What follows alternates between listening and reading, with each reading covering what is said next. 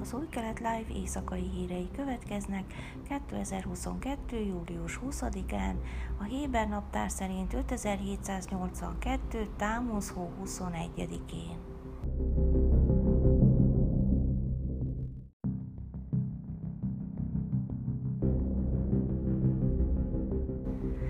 Meghosszabbították annak a gondozónak az előzetes letartóztatását, akit egy jeruzsálemi idős otthon lakója ellen elkövetett többszörös szeméremsértéssel gyanúsítanak.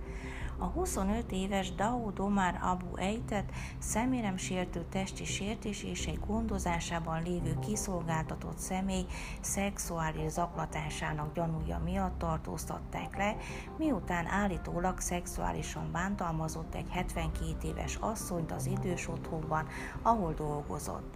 A rendőrség feltételezése szerint a férfi hosszú időn keresztül többször is bántalmazta áldozatát. Az Ófer hadbíróság úgy döntött, hogy 8 nappal meghosszabbítja a palesztin munkás előzetes letartóztatását, hogy a rendőrség kivizsgálhassa, bántalmazta-e a létesítmény más lakóit. A rendőrség begyűjtötte az idős otthon összes rendelkezésre álló biztonsági kamera felvételét, és felvette az áldozat tanúvallomását. Abu Eid minden vádat tagad.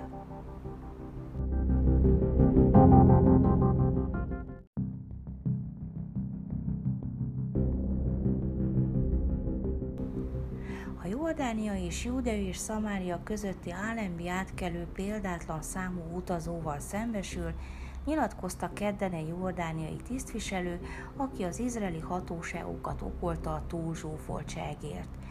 Izrael és Jordánia között számos hivatalos átkelőhely működik, a palesztinok viszont csak az állembit használhatják. Ami most történik, az az utazók számának példátlan növekedése a korábbi évekhez képest, nyilatkozta kedden az AFP-nek a híd biztonsági vezetője, Rafat Májta Jordán ezredes. A TISZ szerint a Jordániából átkelni szándékozó utasok száma naponta körülbelül 6-7 ezer, hozzátéve, hogy az izraeli hatóságok csak 4000-4500 utast engednek be. Jelenleg az átkelő reggel 8-tól 23 óra 30-ig tart nyitva, hétközben, és reggel 8-tól délután 15.30-ig hétvégenként. Marokkói közvetítést követően Joe Biden amerikai elnök múlt heti a térségben tett látogatása során bejelentették, hogy az Egyesült Államok segítséget nyújt az átkelő 24 órás nyitva tartására.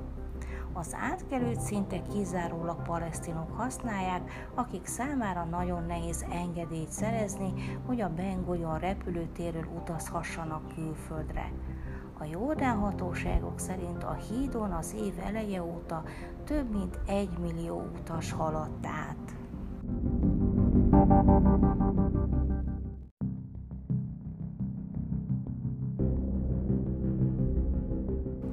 Az izraeli választásokhoz közeledően az ellenzék folyamatosan kormányellenes kampánya ellenére a Központi Statisztikai Hivatal adatai szerint Izraelben a június végéig tartó 12 hónapot lezáró időszakban 4,4% volt az infláció emelkedése, ami 2008 óta a legmagasabb mértékű ugyan, de még mindig jelentősen alacsonyabb, mint a legtöbb fejlett országban.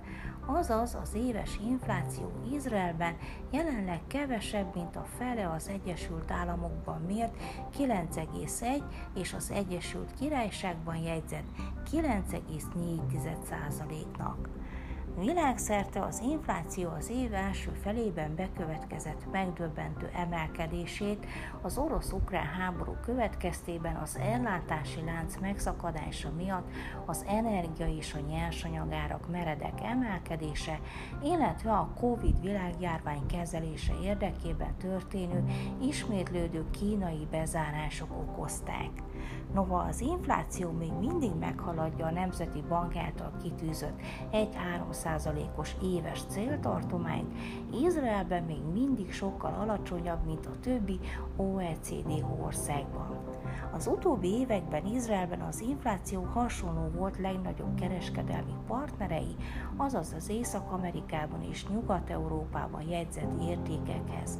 De a Nemzeti Bank kutatása szerint a hazai infláció szintje már 2021 második negyedévében eltérő értékeket mutatott az Egyesült Államokban és Európában elindult magasabb ívhez képest, amikor is a földgázára emelkedni kezdett a világpiacon.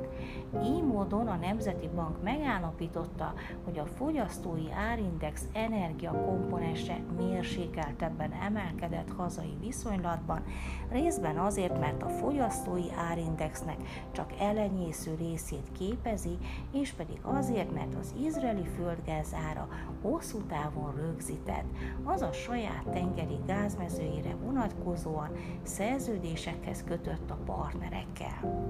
Ebben az összefüggésben, amikor beköszönt a tél, a földgáz ára Európában valószínűleg emelkedni fog az oroszországi ellátás bizonytalansága miatt, miközben a hazai földgázára fix marad.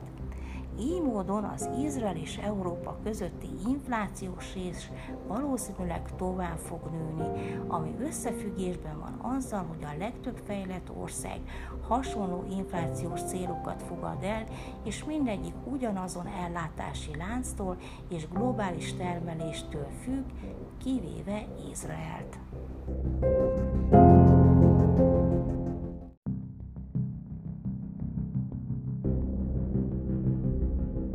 Időjárás. Csütörtökön napos idő várható, Jeruzsálemben, Tel Avivban és Ásdodban 31, Hajfán 28, míg Ejláton 39 fokra lehet számítani. Ezek voltak az új kelet live hírei szerdán.